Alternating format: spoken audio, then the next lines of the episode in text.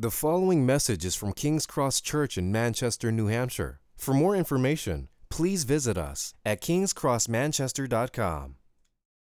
We are in Genesis and we are in chapter 5. So if you uh, want to turn there, I will. What I'm going to do is I'm going to read our whole passage for us, and then we're going to start looking through it and understanding the passage together. Uh, this is one of those sections of the Bible where everybody's kind of like, what's with the phone book? We're going to get into that. I think there's a lot more here than just a phone book, but there is a lot uh, of names here. So uh, forgive me if I don't quite pronounce them correctly, but uh, we're going to read Genesis 5, the whole chapter. This is the book of the generations of Adam. When God created man, he created him in the likeness of God. Male and female, he created them, and he blessed them and named them man when they were created. When Adam had lived a 130 years, he fathered a son in his own likeness, after his image, and his name and he named him Seth. The days of Adam after he fathered Seth were 800 years, and he had other sons and daughters.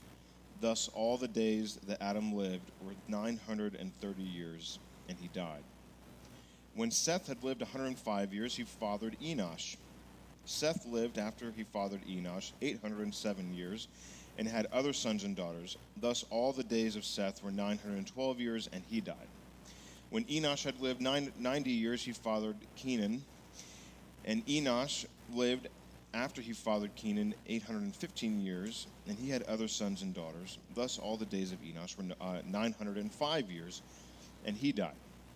When Kenan had lived 70 years, he fathered uh, Mahalalel.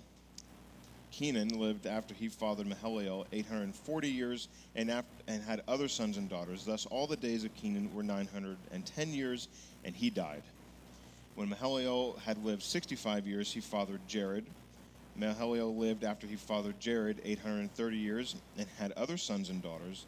Thus, all the days of Mahalalel were 809, 895 years. I apologize. Um, and he died. When Jared had lived 162 years, he fathered Enoch. Jared lived after he had fathered Enoch 800 years and had other sons and daughters. Thus, all the days of Jared were 962 years, and he died. When Enoch had lived 65 years, he fathered Methuselah. I apologize. Any recommendations? Anybody? Methuselah. There we go. Sorry, this is a group effort, guys. I really do apologize. Um, Methuselah. That I got expert here. that that sounds right. Yes. Yes.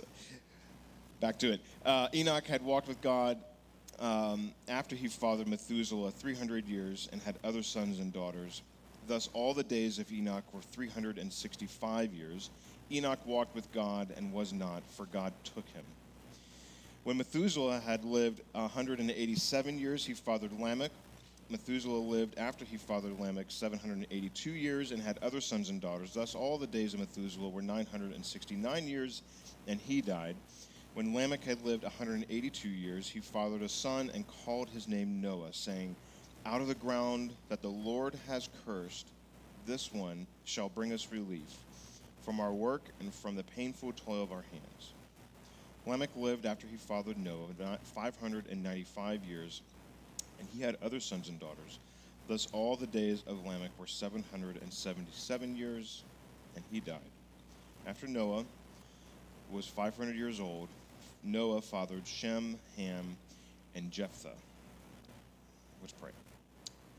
God, as we have read through this list of names and people that you value and care about, I pray that you would help us to understand that in the midst of this, you stand faithful and good and loving, and you desire to be present with us. So I pray that you would help us to experience you in this passage. In Jesus' name we pray. Amen. Um, I'm not sure how familiar you guys are with uh, assembling furniture. Uh, I've gotten pretty good at assembling furniture over my adult life, and I've developed very strong opinions about assembly instructions. Um, I'm not sure if you have ever been to IKEA and built IKEA furniture, but that seems like everybody has to have done that at some point.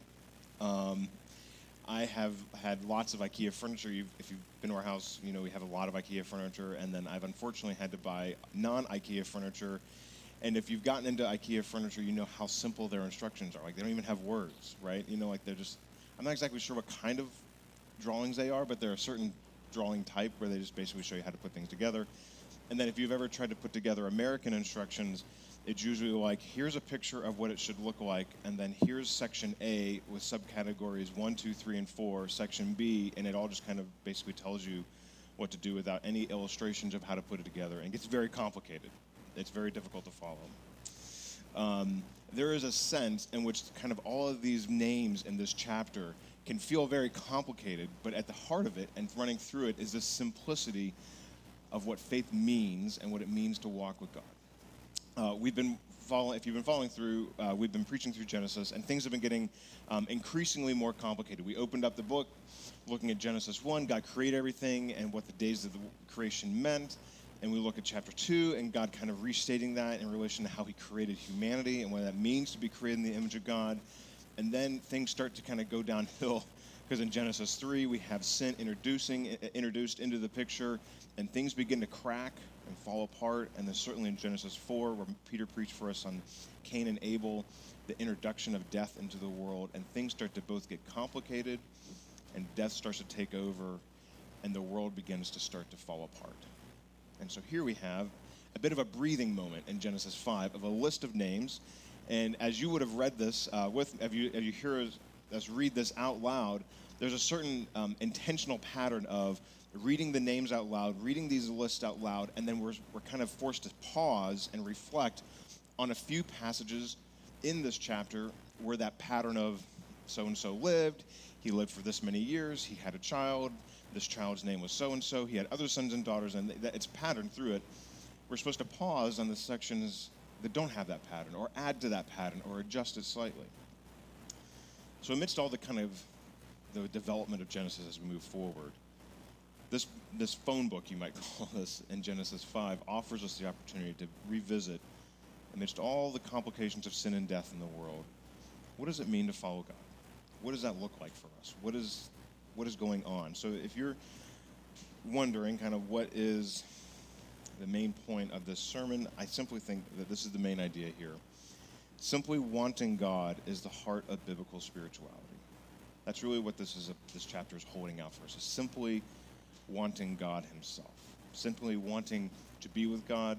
There's a lot of complicating things in our lives. Certainly, we've just talked about Ukraine and Russia, and that is uh, a mess. I think, I think, in the midst of all of this stuff, God is holding out for us a simplicity of wanting Him. So, there's going to be three simple things we want to look at here in this passage, and so we're going to start out by just simply looking at grace what is the simple grace of this passage. So I'm going to read verses 1 to 3. We've already read all the names, and so we're going to kind of leave that uh, for another time. But let's look at verses 1 through 3, uh, I'm sorry, 1 through 5 of Genesis 5. This is the book of the generations of Adam. Again, the, the, this whole, like, the book of the generations is a thing that happens seven times in Genesis, so there's an important kind of marker. This is a bit of like a mile marker on the highway going down the book of Genesis.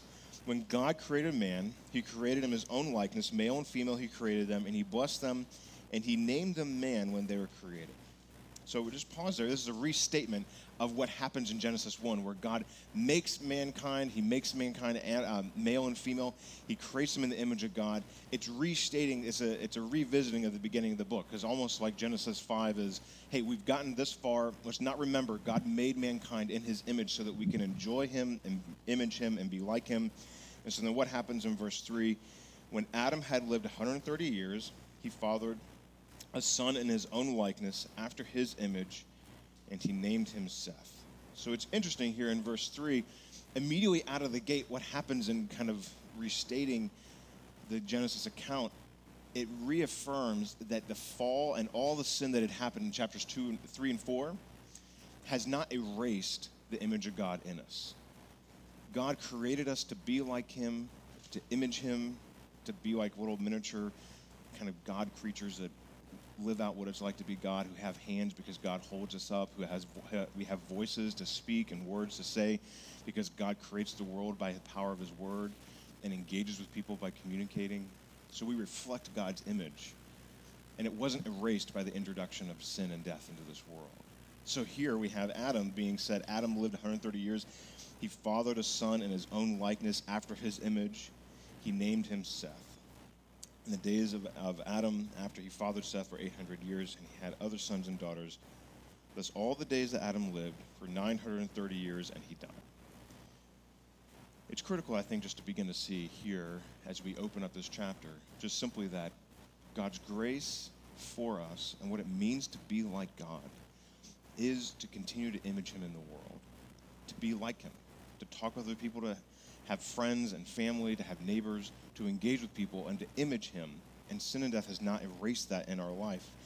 In fact, there's this interesting kind of contra- um, contra- uh, contrasting dynamic going on here. If you read in chapter 4, we have another genealogy of Cain. And it's interesting to kind of take Cain's genealogy and what happens here in Genesis 5 and kind of compare them. Cain's genealogy is very convoluted. It's not convoluted in the sense of like um, it doesn't make sense, but it's it's just kind of like all jumbled together. It just says, here's Cain, here's the people that he had, and these are all the things that they accomplished. Whereas the, the line of God's people that he loves and engages with and uses is very systematic and formulaic. Cain's is, in a very sense, in a, in a real sense, jumbled. The people are identified by what they worked for and what they did with their lives and there's no indication of how long they lived or when they died. There's no indication of like anything like that. It's just a name and what they accomplished and the, and the people they were related to. Whereas Seth's is very formulaic. Here's Seth. He lived this long. He had sons and daughters. He lived with God and died. And we see that again, actually, with God's righteous line um, through uh, the, the uh, it's alluded to here at the end of the chapter through Shem. Uh, in Genesis 11, it's a similar formulaic recounting of who lived. They lived for this long, they had this many kids, blah, blah, blah. In a very intentional way, it's showing that their, their life and who they were va- had value to God Himself. Whereas Cain's line, the line of people who were considered wicked and evil, were identified by what they worked for and what they did with their lives, good or bad. The line of people that God blesses and loves, there's no mention of what they did with their lives. I mean, isn't it interesting that, like, I mean, we know what Noah did because he built an an ark. But like, what did Adam do? Like, I assume he was a farmer. Um, Seth, I, I, assume so. But like, what did they do? That doesn't seem to, to rise to the level of, of, being mentioned here. It's interesting that their accomplishments aren't mentioned at all. And it's not, I don't think it's even important that they were necessarily the firstborn sons in the line. Seth was not the firstborn son. So I think the names that are mentioned are people who were noted for their relationship with God more likely than just simply they were the firstborn son because Seth wasn't. I'd take it or leave it, but it gets kind of interesting when you start to put all these pieces together. Just just notice the simple grace of the passage. I, I want to put a graphic up just to kind of put this picture, this chapter in, in, on display here. When I read this, I can kind of read it and be like, you know, uh, Adam lived and then he died and he's off the stage. And Seth lived and he died and he's off the stage. Whereas the reality is, when you kind of put all these dates and names together, there's a significant overlap until the flood. Like there's a there's a lot of this is a big house. Like you realize, like in Genesis one and two, where he says, "Be fruitful and multiply." This is the grace that we're beginning to see in their lives they are being fruitful and multiplying. They have a culture, they have people, they have a place, they have a lot of things going on. There's a lot of life in this line of grace. They are extending and growing, and it's almost like they needed an Encanto house. Like, you know, like the Encanto house where like they just kept building on rooms, like they needed more space for people. Like this is a lot. So just remember, these are just the names. There's seven generations of names or more. There's the line of the flood right there. This is, uh, and it's only the names of the, the, no, the, the noted person in the genealogy. There's other sons and daughters. And frankly, I just don't, I don't know how many that is, but I mean, if they're going to live for 800 years, other sons and daughters is like, I don't know, a lot. There's a lot of people in this house. I think what's fascinating here is to consider that none, nothing about what they did or what they worked for in their lives is mentioned, but their name, who they lived with, who they loved, that was the part that, that is noted. That is the part that has value. That is the place where God's grace rests.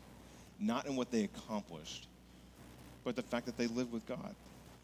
I think that's a part of what we see here in our lives with God is that you and I, we, we may not accomplish a lot with our lives. Like it's, it's good to do things and to work, have families and friends and all that stuff, but the critical thing for who Jesus is for us is that he brings us into his family with God and makes us a part of God's family where we have value because of who we are, not because of what we do for God. Right? The, the nature of the gospel is that we don't work to get God's affection. God gives us his affection and he loves us because that's who he is. He's not a God who's going to give extra star points for people who, you know, accomplish a lot with their lives, have big businesses or families or whatever. He values us for who we are. It just kind of like, actually, that's the point of the movie Encanto, right? It's not the gift that you have, you are the gift. And that's a similar sense of what's going on here. You have value to God because of who you are. And He loves to give grace, simple grace to people, regardless of what they are or how, what we've accomplished with our lives. What I want to do now is I want to drop over to verse 21, and you notice Enoch kind of gets a lot of attention in this passage, and so I'd like to meditate a little bit on that passage with us. So we've looked at simple grace. That God simply loves us and enjoys us for who we are, and that is the nature of his relationship with us. We're going to see a little bit more of that in a simple walk, verse 21 to 25. Let me read that for us. When Enoch had lived 65 years, he fathered Methuselah. Enoch walked with God. After he fathered Methuselah 300 years, he had other sons and daughters. Thus, all the days of Enoch were 365 years. Enoch walked with God and was not, for God took him. This is, a, this is picking up on that walking language. This is a critical idea in the Bible related to just what does a relationship with God look like. It is always captured in terms of walking. It's a living with God. It's an active life. It's not just it's not sitting and thinking. It's living with God. So, for example, God shows up in Genesis 3, and what is he doing in Genesis 3? He's walking in the garden. And then just this next chapter with Noah, it said that Noah walked with God. And so this idea of walking with God becomes incredibly critical. So for so for example, we can throw Micah up here. Um, Micah 6, he has told you, O man, what is good. And what does the Lord require of you but to do justice and to love kindness and to walk humbly with your God? This is a, a, regular refrain over and over in what our relationship with God looks like. So, for example, in Matthew 4, when Jesus comes and he, he calls disciples to him, he doesn't say, Hey, come and think with me. What does he say? Come and follow me, walk with me walk in this life with me, follow after me. So in the book of Acts, the people who follow Jesus, what do they call it? The, the Christians, the early identifier for Christians is they're, they're called the way, people who are of the way. Now, if we were to say, hey, we're of the way now, that would sound like we're a cult from the 70s. Actually, there were Bibles in the 70s that were print that the way was on the cover. I grew up with one in my house. It was but still, the idea of the way being like this is picking up here of this main idea that walking is a critical image for how we, we live our lives with God. So Hebrews 11 picks up on Enoch and says this By faith, Enoch was taken up so that he should not see death, and he was not found because God had taken him. Now, before he was taken, he was commended as having pleased God, and without faith, it is impossible to please him. Whoever would draw near to God must believe that he exists and that he rewards those who seek him. So, the way the Bible reflects on Enoch's life is that his faith pleased God because, in a very critical sense, Enoch, Enoch's walk with God was seeking God himself, wanting God for who he is, wanting God to be with him. As opposed to Cain, who wanted something from God. God, your, your judgment on my sin is too hard. I can't bear this. So God helps him out. But Cain Crew doesn't have, doesn't have any interest in God himself. Enoch wants God for God's sake. He wants God because of who God is. Enoch becomes a critical component in uh, Jewish theology up until the time of Jesus. Um, so you find him getting mentioned here in Hebrews and referred to in other ways because it's in Jewish theology. The main, the top three guys are Enoch, Moses, and um, Enoch, Moses, and Abraham. But it's interesting to me. I want to kind of reflect on this a little bit. That Enoch is credited with a faith that walked with God, the type of faith that walked with God that he's the only person in the entire Bible who doesn't die. I mean, everybody else dies. Enoch does not. And this is before he had a Bible. This is before he had a law. This is before he had Christian radio. He had no podcasts, didn't have Spotify, he didn't have YouTube videos, he didn't have anything. But he walked with God. I think there's something for us here to consider in our spiritual life that there are a number of good things and critical things in a part of our life with God. But the most, criti- the most critical thing to a biblical spirituality that God enjoys is a life that wants God Himself. So, for example, to use another verse uh, from the New Testament related to walking, Colossians 6 Therefore, as you have received Christ Jesus the Lord, so walk in him, rooted and built up in him, and established in the faith, just as you were taught, abounding in thanksgiving. So the Bible holds out for this idea that we live in Jesus in a certain way so that our walking in him results in an experience of gratitude, an experience of wonder at the world around us of who God has made us, an experience of mercy. God, you've forgiven my sin and you've, you've welcomed me into your family last week or two weeks ago, Peter preaching in, in Genesis 4 commented on um, the, the, discipline that he's developed of uh, gratitude. I, I, don't know if you still do that, but just the idea of gratitude, like listing out 10 things a day for, for a period of time as a way of almost refer- basically rewiring your brain to uh, recognize God's work around us. We can, I think the Bible is critically important but I think that it's interesting reflecting on Enoch. He had a life with God that saw God and everything, and he wanted God himself in a certain way. That com- that his faith is what draw drew God in. So, I one thing to consider from this: what is one simple thing that will help you walk with God, to enjoy God Himself, to want God Him for who He is? I think it's great to do Bible studies. I think it's great to read your Bible on a daily basis. I think that's critically important. But the point being, how do we do those things so that we want more of God Himself and not just kind of checking off, checking off the religious box? So maybe that is doing a Bible reading plan. Maybe it's what Peter recommended.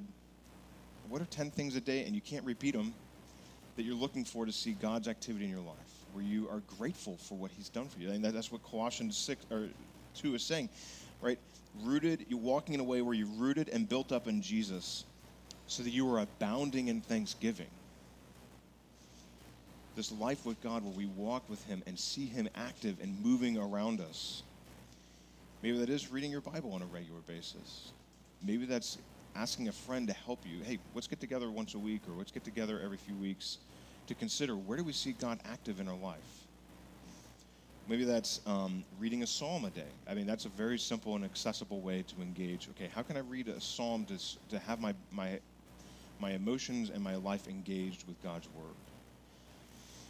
Um, I, honestly, I've really enjoyed uh, "Be Thou My Vision" as a new de- kind of devotional, a daily devotional type thing um, from Jonathan Gibson. It's basically like a worship service for that you can do through the month, um, like one one a day.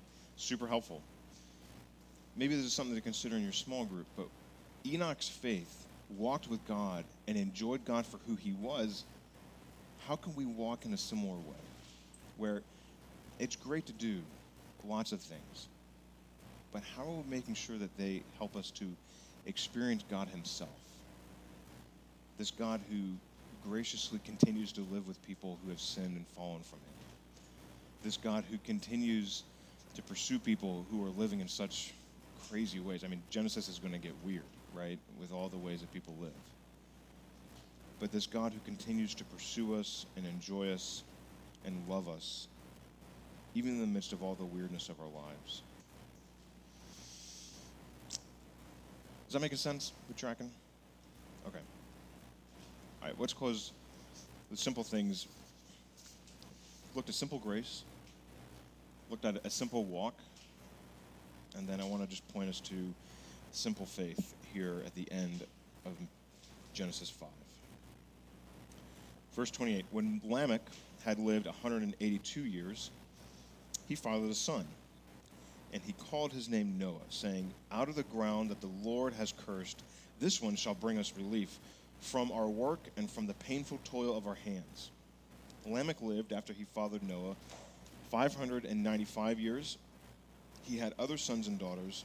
Thus, all the days of Lamech were 777 years, and he died. After Noah was 500 years old, Noah fathered Shem and Ham and Jephthah, or Japheth. It's interesting. Um, so the, the name Noah means relief. So he's basically putting the, the promise or the prayer, the prayer that he wants from God into the name of Noah. Noah's name means relief. God, I'd like for relief. Let me name my son relief, right? Um, you find this actually in, uh, this is just reflecting my own home life, where uh, in the 1800s, 1700s, you find these names like Prudence, these certain.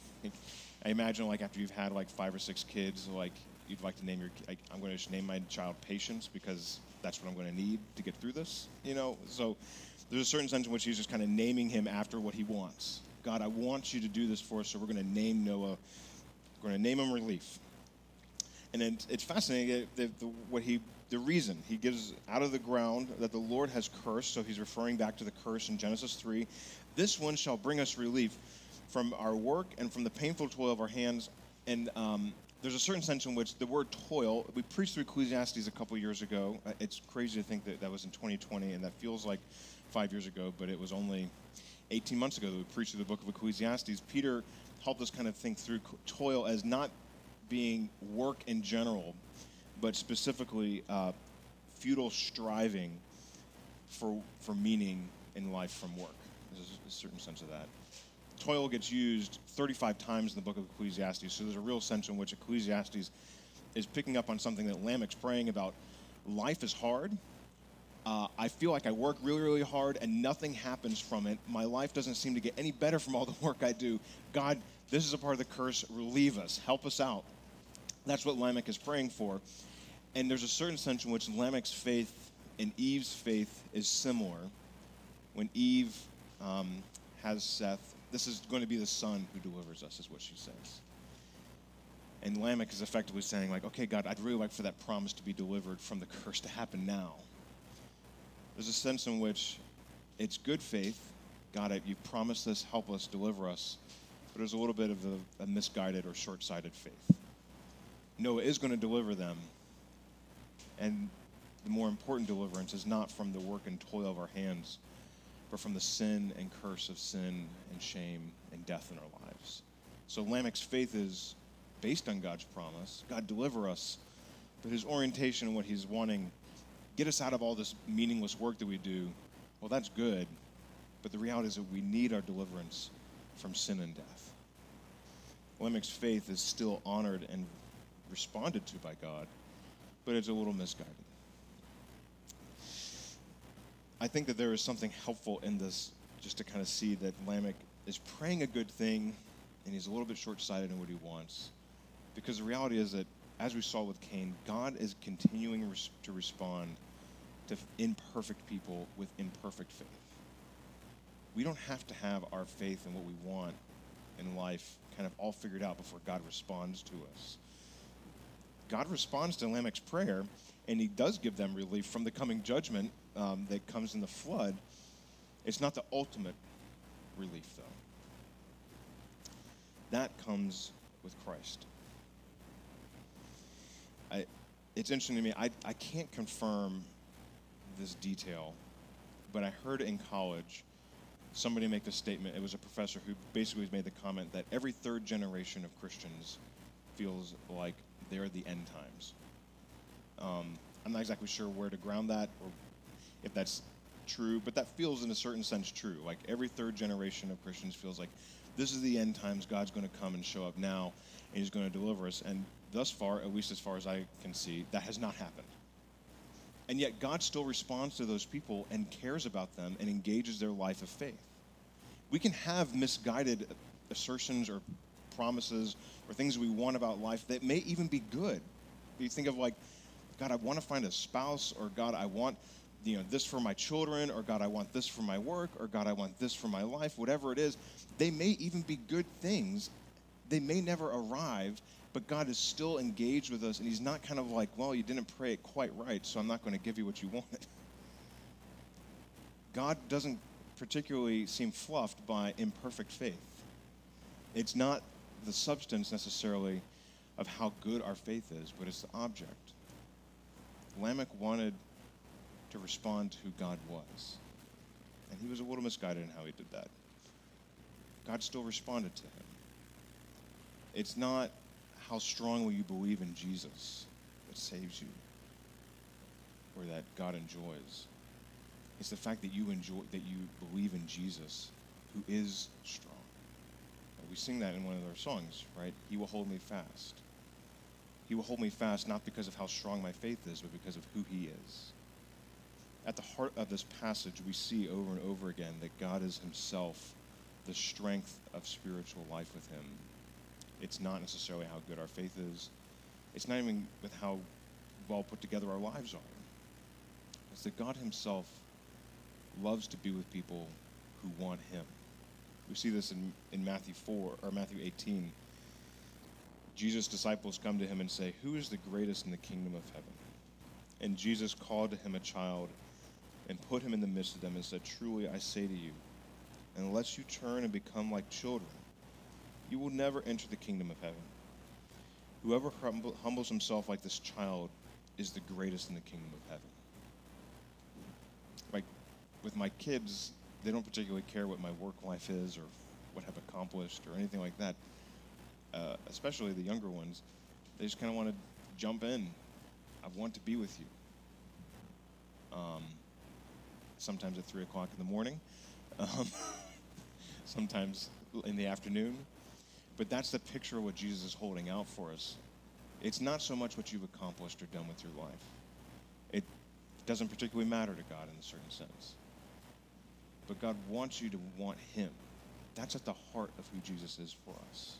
Because all the things that separate us from God, our sin and shame and death, Jesus has taken those on and brings us now freely into God's presence to enjoy Him, to want Him, and to receive Him. Whoever humbles himself and wants God for God's sake, not for what they can do, not for what God can do for them, like Cain, that is the faith that saves us. And no church, no pastor, no denomination has a corner on this. You know, the folks who meet at different churches or have different denominational traditions, that they don't have a corner on that any more than we do. Jesus freely brings us into his presence to enjoy him because he's that type of God who forgives and welcomes us into his presence.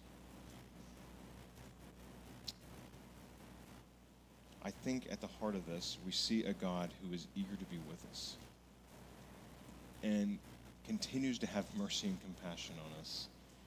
And I pray that in the heart of this, our spiritual life is not hung up on have I done enough for God? Have I prayed enough with God? Have I read enough of the Bible? Have I been to church enough? It really is at the heart of what the Bible is holding out for us is wanting God for God's sake because of who he is. So let's pray. Father, as we've looked at this passage and considered what you have for us here, I pray that we would want you. That we would want you for who you are because you're good and gracious and kind. We don't have to have our ducks in a row. We don't have to have our life figured out. But you still enjoy us and want us. So I pray that we would respond in kind and enjoy and love you. For Jesus' sake we pray. Amen. Thank you for listening to this message from King's Cross Church in Manchester, New Hampshire. Please feel free to share or distribute this content, but do not charge for it or alter the content in any way without permission. King's Cross Church exists to treasure, proclaim, and grow in the gospel of Jesus Christ. To find out more about King's Cross Church, please visit us at kingscrossmanchester.com.